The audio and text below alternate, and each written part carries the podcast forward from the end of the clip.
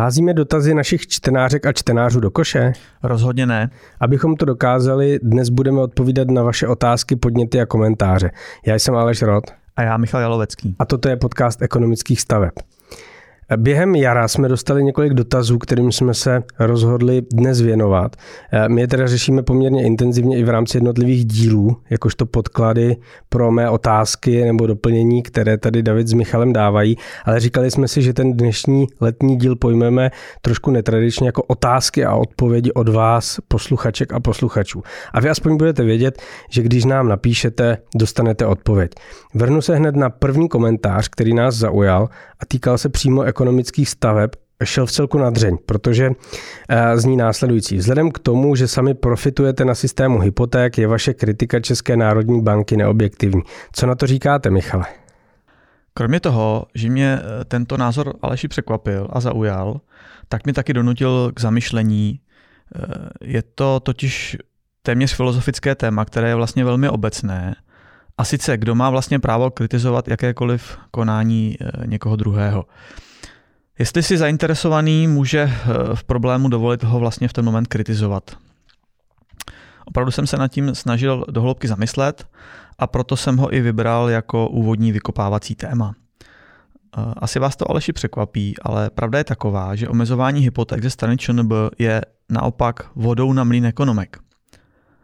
Eh, čím více regulátor omezuje běžnou hypotéku, tím více na významu získávají naše, naše programy, naše řešení, jako je nulová hotovost, mladá rodina nebo chytrý nájem. My v ekonomkách vždycky kritizujeme nedobré věci, které se nám nelíbí, protože jsme stavitelé, ale zároveň eh, my jsme taky občani, kterým záleží na prosperitě naší země. Na tom, v jakém prostředí eh, budou žít životy naše děti, naši vnuci. O sebe už opravdu v dnešní době strach nemáme, myslím, že my už jsme v té fázi, že se o sebe bát nemusíme, ale bojíme se skutečně jenom o ty děti a chceme, aby to tu pro ně bylo co nejlepší. Takže pokud bych se eh, vrátil a držel možná více v obecné rovině, tak eh, by to, teze toho autora toho komentáře znamenala, že vlastně nikdo nemůže kritizovat nic nebo jakékoliv téma, s kterým je nějak úzce propojený. Jenže to by nutně vedlo ke kritice, která by vždy jen klouzala po povrchu a nešla by do hloubky. Protože nejvíce informací a znalostí máte vždycky, když jste něčím přímo zainteresovaný. A pokud těmto jde o posouvání oboru jejich činnosti, v tom případě, nebo v tomto případě, v tom našem případě hypotečních úvěrů, pak mají dokonce povinnost na ty nedostatky upozorňovat. Tedy s komentářem našeho pisatele a posluchače nesouhlasím a vždy, pokud se mi něco nelíbí, a to i v životě, nejen, nejen co se týká stavebnictví, tak se budu vždycky ozývat a vždycky se budu snažit tyto nedostatky napravit. Hmm. Od autora toho komentáře jsme dostali i druhý názor. Eh, ne všichni mají právo bydlet ve svém, ne každý má právo na bohatý život. Tohle, je, eh, tohle právo je zaslouženo pouze, pokud je za ním mnoho let tvrdé práce. Tím se trošku dostáváme k tomu, co jsme tady už párkrát probírali, a to je nárok na bydlení, vlastnické bydlení, nájemní bydlení. Co si o to myslíte? No, když jsem Aleši poprvé ten komentář četl, tak jsem popravdě měl trošku pocit, zda se mi to nezdá. Přišlo mi to, že je to takový až trochu orvelovský a upřímně úplně mimo spektrum mého uvažování a mimo životní filozofie, kterou v ekonomkách prosazujeme. Eh, můj životní pohled na svět je takový, že každý by měl mít podobné možnosti. To znamená, asi nezaručíme každému stejnou startovní čáru. Někdo má výborné rodinné zázemí a bohužel někdo třeba nemá štěstí a například o rodiče brzo přijde nebo se oni nestarají a musí se sám o sebe starat už od velmi raného věku. Tedy z mého pohledu každý, kdo pracuje, tak by měl možnost si pořídit vlastní bydlení. A je vlastně úplně jedno, jestli půjde o dům nebo o byt v paneláku. Tedy s komentářem tohoto posluchače hrubě nemohu souhlasit. A dokonce jsem se i přistihl, že přemýšlím, jaký vlastně člověk to je, když zastává takové názory. Jak jsem starší a starší, tak eh, na sobě pozoruju, jak se moje dříve radikální názory, když jsem byl mladší, obrušují a uhlazují. A zastávám názor, že každý, kdo má své vlastní čtyři kouty, z kterých ho nemůže žádný majitel lusknutím prstu vystěhovat, což jsem já, jak jsme se v předchozích podcastech několikrát bavili, zažil v poslední době v Polsku, kdy prostě z nějakého důvodu z nějaký, jsem musel se stěhovat z bytu, většinou to bylo kvůli tomu, že se ti partneři, kteří mi pronajímali, rozváděli, tak takový člověk eh, žije mnohem klidnější, šťastnější a spokojenější život. A navíc eh, je to poměrně důležitý detail. Náš příspěvek, eh, nebo přispěvatel neříká vůbec, na co, na co vlastně lidé mají nebo nemají mít právo. My si myslíme v ekonomkách, že je dobře, když si lidé mohou pořídit vlastní bydlení a že je dobře, když pak mohou žít díky tomu ten šťastnější život protože pak vlastně dochází k tomu, že se nepřiklání k volbám eh, ve, v různých extrémních strán, protože člověk, který ve svém životě není šťastný, a navíc ještě například může obvinovat eh, okolí z toho, že není šťastný, například protože nebydlí dobře, tak je potom velmi snadnou kořistí podobných extremistických stran. Hmm. Ten, tenhle komentář hm, doplňují debaty na sociálních sítích, párkrát už jsme tady o nich mluvili. Eh, modla vlastnického bydlení, nájemní bydlení je normální, standard v zahraničí, v Německu, v Anglii, eh, v Holandsku, v Belgii. Co, jak, jak vy na to reagujete, na tohle téma? To znamená jako to srovnávání vlastně nájemního vlastnického bydlení, co je standard v Čechách, co je standard v Německu. Máte na to nějaký jako silný názor, nebo je to skutečně tak, že každý, co mu vyhovuje? A... Nevím, jestli je úplně silný názor, mám tomu takové poznámky. Vždycky nad podobnými komentáři, který srovnávají naši republiku se zahraničím, tak se, tak se jako bavím, zasměju se nad tím. Eh, sám to vidím v Polsku. Myslím si, že Polsko má velmi porovnatelný eh, vývoj v posledních 50 letech jako Česká republika. Já jsem tam za posledních 16 let strávil zhruba 40% svého života a tak vidím spoustu diametrálních odlišností napříč běžným životem, že ty země se v tom běžném životě opravdu liší, když tam, když tam žijete. A takže mi přijde úsměvný porovnávat, jaká je situace na trhu bytu u nás a třeba v Německu. Vlastně mi to přijde, že to je úplně mimo. V Německu na rozdíl od Čech eh, bydlení není takový problém. Německý důchodový systém nabízí v podstatě mnohem více, nabízí především výraznější jistotu. Zažít německé nájmy s německým důchodem není totéž, jako zažít české nájmy s českým důchodem. To si asi shodneme. Myslím si, že to, kam aktuálně ty nájmy šplhají, je naprosto zjevné, eh, že to podporuje tuhle moji myšlenku. Eh, navíc u nás je nedostatek bytů a nová výstavba ve velkých městech. Ta výstavba kulhá na obě nohy a na západě od nás navíc ještě fungují různé regulace a zákony, které u nás ale nemáme. A je to tedy takové to příslovečné porovnávání hrušek za blky. To znamená, není byt na západě to samé, nebo nájem bytu na západě jako nájem bytu třeba v Praze. Druhá poznámka, eh, ta už není taková nová, už jsem ji tady v podcastu kdysi, kdysi zmínil. To, že na západ od nás lidé eh, bydlí v nájmu, tak neznamená, že mají na výběr. Že nechtějí bydlet ve vlastním. Velmi často je to tím, že i ne úplně chudí nemají prostě jinou možnost, než bydlet v nájmu. Bydlení na západě je výrazně dražší. Já jsem zmiňoval v jednom z předchozích podcastů vlastní zkušenost mých známých Holandsku, kteří, jakmile jim to příjem dovolil, tak okamžitě řešili vlastní bydlení. Tedy argument, že na západě hodně lidí bydlí v nájmu, je pro mě plně zcestný lichý. U nás si zatím hodně lidí může dopřát bydlení ve vlastní nemovitosti a já pořád říkám, že je to ta nejlepší volba a aktuální období vražedné inflace to zase jenom potvrzuje z mého pohledu. Hmm. No, je to v celku zajímavé z toho důvodu, když se podíváme na některé komentáře, které teďka aktuálně eh, vidíme, a sice, že klesá poptávka po nájemním bydlení, tak já jako ekonom vždycky upozorňuji na to, že ona neklesá poptávka, klesá jenom ta realizovaná transakce, protože ty lidé zkrátka buď na to nemají peníze, nebo ty nemovitosti nejsou, a, nebo nejsou v cenové relaci, která by jim vyhovovala, kterou si můžou dovolit, ale určitě to není tak, že klesá poptávka. Ta poptávka je pořád stabilní, Přesně ale tak. záleží na to, jestli se protne s tou nabídkou. Ono vůbec to téma nájmu a vlastnického bydlení eh, je velmi často zmiňované v debatách, které vedeme s našimi posluchačky, posluchačkami a posluchači. A i další dotaz tímto směrem směřuje. Nyní je poměrně velký rozdíl mezi hypotékou a nájmem. Hypotéky jsou vyšší, nájmy jsou nižší, což ještě utvrdil COVID, kdy došlo k propadu těch investičních krátkodobých pronájmů. Ale Eh, myslíte, že ten trend od motivace vlastnit nemovitost se skutečně obrátí a přechýlí se k tomu nájemnímu bydlení? A nebo i tady to začne být tou nutností, jak vy jste nazval?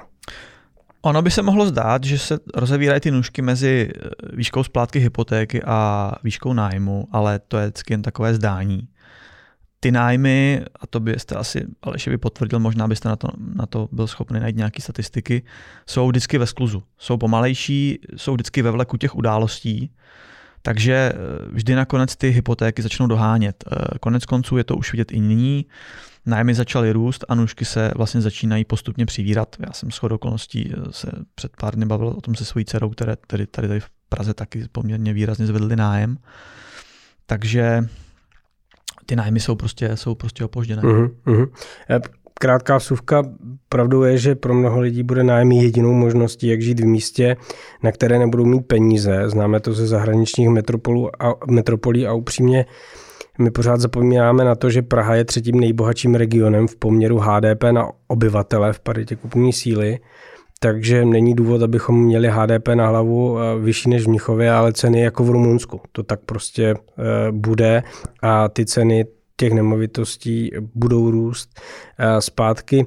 Dokáže podle vás ten, kdo bohatne ve vlastní nemovitosti, zvládnout bohatnout i v nájmu? Když jsme tady řešili trošku tu filozofický náhled na, na to, jak žít svůj život. Já jsem se na tu otázku docela těšil, že jsem samozřejmě, jak jsem ji připravoval, tak jsem ji znal. A musím říct, že odpovídat na ní je v tomto období mnohem snažší než třeba před rokem. A pomáhá mi vlastně situace na finančních trzích. Ještě před rokem argumentovat tím, že na akciových trzích může přijít velký výplach, kdy ty burzy rostly opravdu o desítky procent někdy meziměsíčně, tak bylo o dost těžší než nyní. Kdo za rok nebo kdo v loňském roce za, za, ten, za to období, za ten jeden rok nezhodnotil svoje akciové portfolio například aspoň o 20%, tak v podstatě se dozvěděl, že je neschopný investor a dělá to všechno špatně. A ruku v ruce s tím samozřejmě neskutečně rostla i hodnota nemovitostí. Bylo to dané i tím samozřejmě, že peněz na trhu bylo, ta likvidita byla obrovská a, a v podstatě uh, bylo vlastně problematické vůbec ty peníze někam aspoň trošku rozumně umístit kromě toho akciového trhu, tak vlastně ten nemovitostní se vždycky nabízí. Zatímco však na finančních trzích přišel aktuálně ten výplach, eh, nastoupil ten medvědí trh, eh, na trhu nemovitostí však i nadále vidíme, že ceny stoupají. A mnoho těch, kteří by rádi kupovali, tak doufají. A já se s tím setkávám opravdu denně, mě se neustále někdo ptá, kdy to klesne, o kolik to klesne, jestli to bude letos, jestli to bude až příští rok že ty ceny poklesnou nemovitostní. Nicméně situace na trhu je taková, že já bych na to teda rozhodně vůbec nespolíhal. Je to daný tím, že naše nefunkční legislativa, která se týká výstavby, je taková vypasená žába na pramení. A čekat, že přijde velká vlna nových eh, postavených bytů, která naředí stávající portfolio, které je prostě malé, úzké, tak je z mýho pohledu pořád přání z říše snů. Nemyslím si, že se to změní do roku 2030. Vlastně to i říkám těm, když se mě někdo ptá na to, že prostě opravdu to ne, ať to nečekají. Na trhu s bydlením to aktuálně povede k velmi pravděpodobnému neustálému zvyšování nájmu a tady mluvím hlavně o, o velkých městech. No a oklikou se tím dostávám vlastně ke komentáři toho, toho klienta, k tomu dotazu. Podle mého názoru v delším horizontu bude vždy bohatší ten, kdo bydlí ve vlastním, už jsem to tady v podcastu říkal tolikrát, že se opravdu opakuju. A sekundárně pak, eh, když bude mít nějaké volné prostředky, tak je, tak je bude, bude investovat. A bude, bude bohatší v porovnání s tím, kdo bydlí v nájmu a investuje, protože tomu bude z těch jeho mm, prostředků čím dál víc ten, ten vyšší nájem ukrajovat a ta, a ta investovaná částka bude čím dál nižší a ty trhy, jak vidíme, zatím aktuálně moc nerostou. Oni určitě se začnou růst nějaký moment, to je prostě to je prostě klasicky statistika, ale rozhodně bych se nenechal zvyklat aktuálními vysokými úrokovými sazbami, protože to je prostě krátkodobý výkyv, který si ta ekonomika nebude moc dlouho, dlouho době držet takhle vysoko, ty, ty úrokové sazby, ta Česká národní banka to bude muset reagovat. V porovnání se zeměmi, které mají euro, si naše ekonomika nebude moc dovolit, prostě, aby jsme drželi ty sazby vysoko. A já si myslím, že opravdu příští rok eh, ty sazby začnou pomalu klesat. Eh, pan Mencel to tady zmínil v minulém podcastu, takže určitě bych, určitě bych s tímto souhlasil. Eh, v ten moment se i klientům výrazně změní výše jejich splátek za nemovitosti, které si pořídili letos. Alespoň tedy doufám, že většina těch, kteří si vyřizovali hypoteční úvěry letos, tak neriskovala a poté, když sazby vyskočily, tak si nebrala fixace na dlouhé období. Myslím si, že ideální v letošním roce jsou sazby jeden rok a trošku spekulovat na to, že se to začne otáčet. Hmm.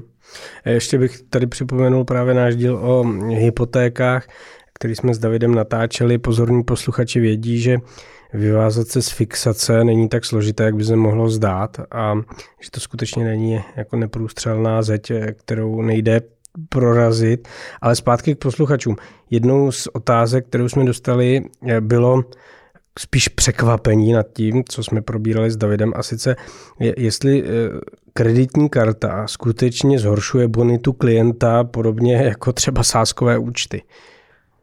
Eh, ano, je to tak, to je taková klasická otázka docela, kterou se klienti ptají. Eh, je to tak, snižuje to takové ekonomické téma, které bych vám ale asi rád nechal, protože asi jako ekonom byste k tomu měl lepší data, ale je, to tak, prostě snižuje bonitu. Eh, já bych asi posluchačky a posluchače dokázal na epizodu 17 o hypotékách zasvěceným Davidovým radám. Ne, nemohu ani nechci konkurovat, protože tam toho zaznělo skutečně hodně. A na základě jednoho z posledních eh, podcastů jsme dostali ještě dotaz k stavbě a vytvořené rezervě. Posluchač se nás ptá, zda rezerva na stavbu domů ve výši 10% je dostatečná. Je to tak, Aleši. Eh, skutečně jsme to zmiňovali v jednom z předchozích podcastů. Eh, určitě je dobré, a zvláště v dnešní době, jít do stavby domu s finanční rezervou. Není od věci si k celkové ceně, na kterou vyjde položkový rozpočet, připočítat v současné době alespoň 10%. To ale vlastně jako není nic nového a platilo to vždycky. A to i v době, když jsem si stavěl já první dům, což bylo před rokem 2000. Pamatuju si, jak mi kamarád, eh, který stavil v naší ulici, poslal svůj hrubý rozpočet a požádal jsem ho tehdy o, nebo požádal mě on o jeho zběžnou kontrolu a já jsem s tím šel za naším hlavním rozpočtářem a pamatuju si, jak tam bylo několik položek, u kterých mi ten Martin, což je náš hlavní uh, rozpočtář, odepsal, že reálně vůbec není možné je vykonat za peníze, které tam má ten kolega uvedené. Uh, Matně si vybavu, že to byla třeba elektroinstalace, u té chybělo, ten, jestli tak vybavu, okolo 200 tisíc a tedy před 15 lety opravdu, opravdu velká, velká suma. V průběhu stavby jsem kamaráda potkal a dotazoval jsem se ho, jak to vypadá a skutečně mi potvrdil, že si musel eh, navyšovat hypotéku o téměř půl milionu, tedy o nějakých 15% a musím říct, že mě tenkrát potěšilo, že skutečně jeden z hlavních důvodů a největší položka, která, na kterou mu chyběly peníze, byla právě ta elektroinstalace. Mm-hmm. Teda, eh, tedy rezerva 10% je minimum, já bych doporučil bezpečnější polštář 15-20%, ale to uznávám, že je obecně nesnadné a v dnešní době je dvojnásob nesnadné. Hmm. Je, tady mě ještě teď aktuálně napadla otázka, která nebyla úplně předmětem eh, toho, co naši posluchači poslali nám, ale narazil jsem na ní.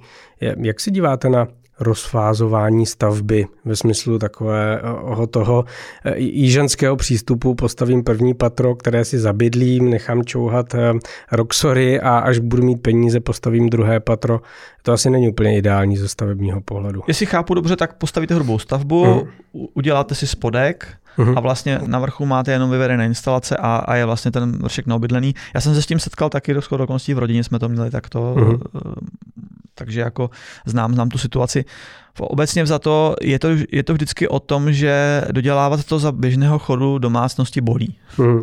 To znamená, mm, technologicky to není žádná překážka, Je asi dobrý teda se poradit s někým, kdo tomu rozumí, aby to přesně bylo tak, dobře přesně tak, to znamená, to znamená, a to vždycky jako už věříte během té stavby, tam vlastně, když vám přijde elektroinstalatér, tak mu řekněte, "Mm, nahoře to bude takhle a takhle, vy vidíte spodek, ale vyveďte všechno nahoru, aby jsme to mohli se na to napojit, on to Hmm. takhle udělá.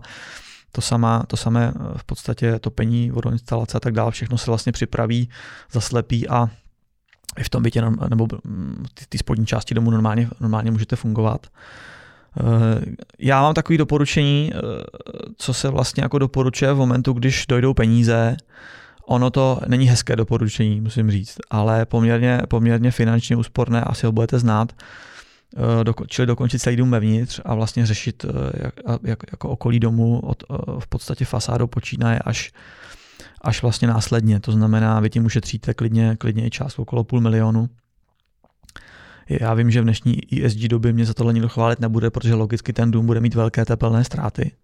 To si samozřejmě uvědomu při této radě, ale v podstatě v momentu, když nemáte výjití a prostě nemáte těch půl milionu a musíte bydlet, to znamená, my jsme například náš, na, na, po na, uh, náš předchozí byt vlastně museli opustit k nějakému datu, tak je to v podstatě nejlepší řešení, takové nejméně bolestivé, bude vás to stát na energiích asi víc peněz, ale vy se můžete nastěhovat, můžete například prodat ten byt, a pokud, pokud máte vlastní a vlastně potom, potom v momentu, když, když jste nastěhovaný a například prodáte ten byt, což byla Hmm. naše situace, tak z toho prodeje pak třeba dořešíte to okolí domu i tu fasádu. Takže Mhm. to je takové řešení.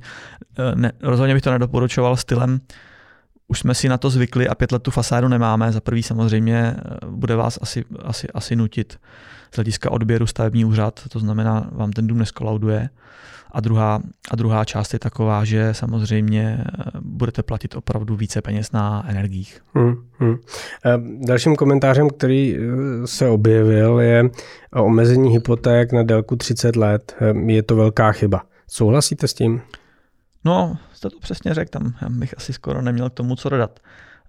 V době, kdy rostou ceny nemovitostí do nebes, tak se začíná hovořit o vícegeneračních hypotékách.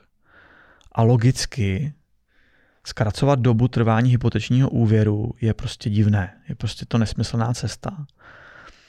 K tomuto komentáři bych asi fakt nic moc nedodal. Možná ještě, ještě proč vlastně třicátník, se tak zamyslím, by nemohl natáhnout hypoteční úvěr do svých 70 let, když je zjevné, že do, do důchodu ho asi před 70 nikdo nepustí, protože ty finance veřejné máme v takové fázi, jaké máme a je naprosto zjevné, že se doba toho eh, odchodu do důchodu bude prodlužovat. Takže v době, kdy se doba dožití prodlužuje a kdy z důvodu toho, té udržitelnosti veřejných financí mohou dnešní třicátníci zapomenout na důchod před sedmdesátkou, tak by bylo logické mít možnost si splácení nemovitosti natáhnout a tu měsíční splátku vlastně snížit. Hlavně v době, kdy ty peníze potřebují nejvíc, to znamená, vždycky na tom začátku potřebujete nejvíc ty peníze, protože máte s tím spojené nějaké dokončovací e, výdaje s tím domem, vybavení, prostě nábytek, kuchyň, máte většinou malé děti a tak dále, takže v ten moment vy chcete logicky co nejnižší splátku. Po 30 letech, když máme 60, tak je vám to vlastně už úplně jedno, jestli splácíte nebo ne, protože velmi pravděpodobně, pokud pracujete, tak máte velkou finanční rezervu. Takže tady bych Aleši navázal komentářem dalšího posluchače, známého investora, zdravíme Jardu, který mi napsal, ČNB je v oblasti dohledu příliš velká, bez kontroly. Vlastní dogmata vydává za standard, brutálně přitom mluví bankám do biznesu a přitom banky jsou překapitalizované a opatření ČNB vedou ke zdražování hypoték a nutí brát si další mnohem, mnohem další úvěry. Tady náš posluchač eh, přesně trefil z mého pohledu jádro problému. Svým konáním nejenže ČNB neochraňuje banky a klienty, ona je naopak žene do záhuby, když vědomě zdražuje financování domů a nebo nákup bytu. Její konání možná odradilo na chvíli několik váhajících v, tuto, v tento moment, kteří, kteří se neodhodlali včas. Ale i toto se nakonec velmi pravděpodobně do toho dobrodružství jménem bydlet ve vlastním pustí tito, tito, tito odložení. Zvlášť pokud vidí, jak se sesypal finanční trh a tedy nemovitost je opět jako, nejle, ne, jako předchozí léta ta nejlepší investice. Já si myslím, že u nás ještě jako dlouho bude. A co teprve ti, kteří uh, už byli vlastně v půlce cesty, to je vlastně, to jsou, hmm. mají celou dobu, ty jsou vlastně postižení nejvíc, protože ty už vlastně nemají možnost z toho vystoupit, nebo velmi draho, tak těm vlastně ČNB zkomplikovala a výrazně zdražila uh, tu jejich cestu. Uh, naše banky prochází dlouhodobě zátěžovými testy na výbornou, to se na tom se asi shodneme, myslím si, že vy jako ekonomi to potvrdíte. Mají to velké přebytky kapitálů, a jejich oddělení risku jsou na vysoké úrovni. Takže důvod, eh, aby s nimi jednala ČNB jako s nesvéprávnými, tam vůbec jako neschledávám jako legitimní. Celé to konání vede k jedinému, a sice ke zdražováním hypotečních úvěrů a komplikování přístupu na trh bydlení mladým. Já bych si k tomu ještě přisadil to, co říkáte, je pravda ty stres testy českého bankovního sektoru jsou jako vyhlášené tím, že dopadají velmi dobře. Částečně to souvisí určitě eh, s konsolidací bankovního sektoru že v těch 90. a 0. letech, kde eh, v tom eh, zahučely stovky miliard korun, ale ty banky jsou zdravé, mají kvalitní risk, skorují klienty, nepr- projevují se tady takové ty eh, věci jako při nemovitostní eh, nebo té hypoteční krizi v USA, že, že eh, bankéři dávali hypotéky komukoliv, kdo šel kolem, jenom aby měli bonusy. To tady prostě ten systém neumožňuje. Nicméně na druhé straně se tady diskutují opatření, která těm klientům znovu nepomůžou. Jedno z nich je sektorová daň na bankovní trh, jo, mimo jiného. Racionálním pohledem přece není možné chtít po nějakém sektoru dostupné a kvalitní služby a zároveň ho dusit regulací nebo eh, ho dusit nějakou dodatečnou daní, protože pokud se podíváme na to, kdo může poskytovat hypotéky, tak je to banka a pokud eh, té bance eh, napálím sektorovou daň, tak je přeci logické, že ta banka ji bude přenášet, ať už viditelně nebo neviditelně na ty své klienty. Jo. Přesně tak, já to myslím, ale vidím úplně stejně. Myslím si, že toto vlastně není vůbec řešení a myslím si, že aktuální vláda odsouvá problém vyřešení eh, nebo úklidu po Babišovi úplně špatným směrem. Možná, možná to populisticky eh, pár eh, ani ne jejich voličů si dokonce myslím ocení, ale já si nemyslím, že ona na tom něco získá. Myslím si, že tím řešením by nic nestratila a naopak ztrácí toho pravicového voliče, který vlastně v podstatě jí k té moci dneska dostal a mm, jakákoliv sektorová daň v podstatě, když, když se bavím s investory a biznesmeny okolo sebe, tak to vlastně všichni kritizují a vlastně říkají, že, se, že, ta, že ta vláda kopíruje Babišovy chyby, které vlastně ho od té vlády dostali. Takže myslím si, že v tomto se asi shodneme, že to, ta cesta je špatná protože tam je ten starý známý daňový koncept rozdíl mezi tím, eh, jestli chceme maximalizovat inkaso rozpočtové, nebo chceme tou daní jako nějak motivovat ty lidi, aby třeba jako neměli tak vysoké externality, protože jinak bychom mohli říct, že nejefektivnější by bylo přece zdanit základní potraviny, rohlíky, energie okna a všechny takové ty věci, které, kterým se člověk nevyhne, protože je nutně má a používá a to by mělo největší výnos. Jo. Přesně tak, přesně tak, naprosto vlastně Maší. Um, zpátky k otázkám posluchaček a posluchačů. Máme tady něko, jednu, která se opakuje jako několikrát v různých formulacích, takže ji rozdělím do dvou. A týká se jednání při nákupu pozemku nebo nemovitosti obecně. A posluchače zajímá, jestli jsou nabídkové ceny nemovitostní na inzertních portálech takzvaně k jednání, nebo je dneska ta situace tak vyšponovaná, že kdo okamžitě nenapíše a neakceptuje na první dobrou tu inzerovanou nabídku, tak eh, ztrácí šanci tu nemovitost koupit. A jestli má smysl jako tu nemovitost pozorovat, čekat, že se na tom inzertním portálu za týden, za dva, za měsíc objeví sleva, anebo spíš zase ta situace dneska je taková, že kdo rychle nejedná, tak ztrácí šanci tu nemovitost koupit. Eh, až na výjimky, ale si myslím, že vždycky byly a jsou nabídkové ceny sekundárního trhu k jednání. Jak, jakoukoliv nemovitost, kterou jsem kupoval, tak vždycky jsme tam o něčem jednali a vždycky jsem si něco vyjednal. Samozřejmě jsou určitá krátká období nějakých totálních špiček, kdy třeba toto padá. Ono to není jenom o ceně. Všichni si myslí, že jednání může být o ceně, ale mnohdy to je třeba o podmínkách a, a tak podobně, o čase. Taky velmi hmm. často, protože může být situace, že například vy potřebujete řešit jakoby to hypotékou, potřebujete čas, hmm. takže to jednání nemusí být vždycky jenom otázka jakoby finanční, čili za kolik to koupím. U toho sekundárního trhu si myslím, že může nastat nějaká drobná korekce. Ono vždy jde o to, jaká, jaká je motivace. Jestli jen kupujete byt, nebo jestli ta nabídka je třeba pro vás nějaká zásadní, může to být třeba nějaká konkrétní ulice v Praze, kde se mm, nové byty, respektive obecně volné byty, neobjevují, nebo třeba nějaká dispozice, například mezonet. Eh, chcete mezonet v nějakém místě a, a, a v podstatě takové, takové byty v nabídce hmm. nejsou a najednou se objeví. Takže ta motivace může být eh, velmi zásadní a v ten moment vlastně vám se otevře otevře nějaká nabídka, kterou jste vždycky chtěl. Já jsem takhle zažil, eh, byly, byly v SM období, byly velmi krásné šalety v Krkonoších, kdy nebyly vůbec drahé. Já jsem tehdy, se mi to zdálo drahé. Dneska to stojí možná i desetinásobek, tak si říkám, že to jsem třeba prakticky prováhal, že jsem věděl, že to chci tu nemovitost, líbí se mi, byla, byla, byla náhodou jedna nabídka v podstatě a, a já jsem po ní, po ní nesáhla. Dneska vím, že to byla špatná volba, tak to, to se vlastně opakuje pořád. Hmm.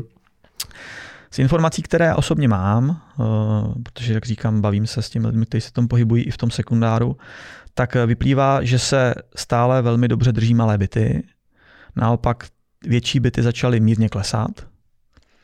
Pokud se budeme bavit o novostavbách, pak eh, velmi záleží, jak k tomu přistupuje ten konkrétní developer. Já jsem slyšel, že už jsou první náznaky toho, že se začínají v úvozovkách nabízet slevy. Zatím to jsou takové ty slevy forma dáme vám kuchyni v ceně domu a podobně. Nejsou to klasické hmm. slevy.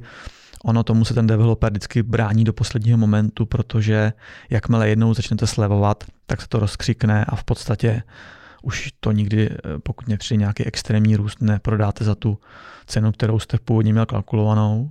Takže většinou se to řeší takovýhle jakoby dárečky. Eh, jestli má smysl čekat, je otázka, eh, která jde hlavně ve směru jednání ČNB. Pokud nyní prodej přibrzdili, tak hlavním důvodem, jak prostě víme, jak si tady říkáme už nějakou dobu, jsou vysoké sazby. Jakmile ty sazby začnou klesat a my jsme vlastně největší senzitivitu klientů zaznamenali eh, v momentu, a taková silná hranice bych to nazval, eh, byla, když se sazba přehoupla přes 5%. Uh-huh. Tak pokud se dostaneme, nebo budeme blížit této sazbě, tak pravděpodobně se budeme vracet eh, i k tomu, že ty prodeje začnou růst, protože to bude pro ně úplně živá voda. My nadále vidíme, že ta poptávka je vysoká to si můžeme mm, vlastně jakoby říct na základě, nebo potvrdit na základě toho, že máme hodně statistických údajů, které sledujeme a které neklesají. To znamená, lidi by chtěli, lidi, budou, lidi čekají, vědí, že to budou muset realizovat. Ono je to logické, je to základní prostě lidská potřeba, eh, kromě potravin eh, v podstatě a, a tak podobně, tak to bydlení prostě musí řešit každý takže v podstatě eh, neklesá ta poptávka ve smyslu, ve smyslu zjišťování naší nabídky, našich služeb, ale, ale, v, podstatě, ale v podstatě je, je jenom zadržená a ona se, hmm. jak se odblokuje, tak to bude zase velká lavina. Samozřejmě máme vyzkoušeno, že v ten moment eh, pravděpodobně ten trh bude trochu pročištěný, takže z toho zase jako ekonomické stavby budeme pravděpodobně těžit. Hmm. Jo, no, se stačí podívat na to, co se děje v segmentu cestovních kanceláří a zahraničních zájezdů, kde po je nakumulované poptávce po dvou letech covidu, navzdory inflaci a navzdory tomu, že eh, se z novin dozvídáme horem dolem, že se blíží krize, tak eh, volné místo v nějakém destinaci turistické na letní sezóně prakticky nejde sehnat. Je to přesně tak, to je úplně skvělý, skvělý příklad, protože to je přesně ono. Tam tyto, ten, cestovní ruch je samozřejmě mnohem snadnější odvětví, takže tam je to hnedka vidět. A tohle v podstatě, mm, tohle v podstatě bude nastávat v momentu, když, když ty sazby se otočí, tak, tak ty lidé už, mm, já mi říkám, my to máme jako vyzkoušené, že, a vidíme to, vidíme například četnost katalogů, vidíme, že máme, že jsou klienti, kteří prostě mají tři, čtyři katalogy, takže tam jako víte, že oni vás sledují dlouhodobě a jenom se jedná o to, že v momentu, když, když nastane ta situace a tady to bude otázka sazby, tak se zase ta lavina uvolní a naši kolegové v prodeji budou chudáci zase pracovat od rána do večera možná něk- někteří o sobotách a nedělích. No, přátelé, jsme na konci. Děkujeme vám za poslech. Dnešní rekapitulace bude kopírovat ty otázky vaše a odpovědi, které jsme na ně dávali. My jsme probrali pohled na Českou národní banku a obecně na právo bydlet. Probrali jsme také dostupnost nájmu a hypoték, mezi kterými bude docházet ke zbližování v poměru těch nájemních cen a splátek hypoték, což samozřejmě bude logicky upřednostňovat budování bohatství těch, kteří mají vlastní bydlení. Vrátili jsme se eh, částečně gradám jak na hypotéku a na scoring eh, od bank, které jsme probírali v epizodě 17. Určitě si ji poslechněte. Probrali jsme také omezování délky splatnosti hypoték na 30 let a regulaci bank, na které eh, se dost možná valí další pohroma eh, pro sektor, ve formě sektorové daně, což pro klienty bank není určitě dobrá zpráva. A v neposlední řadě jsme si řekli něco o jednání při nákupu nemovitosti a e, tržním výhledu. Zapomněl jsem na něco, Michale? Myslím, že Aleši ne, myslím si, že i tak jsme ťukli tu sektorovou daně. Otázka nebo ukázka toho, že, že sledujeme a držíme te, jakoby tu ruku na tom tepu té doby. Ehm, je to tak, budeme ji držet i nadále. My vám přejeme klidné letní dny. Poslouchejte náš podcast, můžete nám i psát. Eh, jak vidíte, dotazy a komentáře nebereme na lehkou váhu. Adresa je pořád stejná, podcast zavináč ekonomické stavby CZ. Zároveň eh, upozorňujeme na to, že s námi můžete být v kontaktu na Twitteru, eh, kde ekonomické stavby mají svůj účet. No a my se těšíme na příště u nějakého dalšího zajímavého dílu. Mějte hezké letní dny. Hezké léto.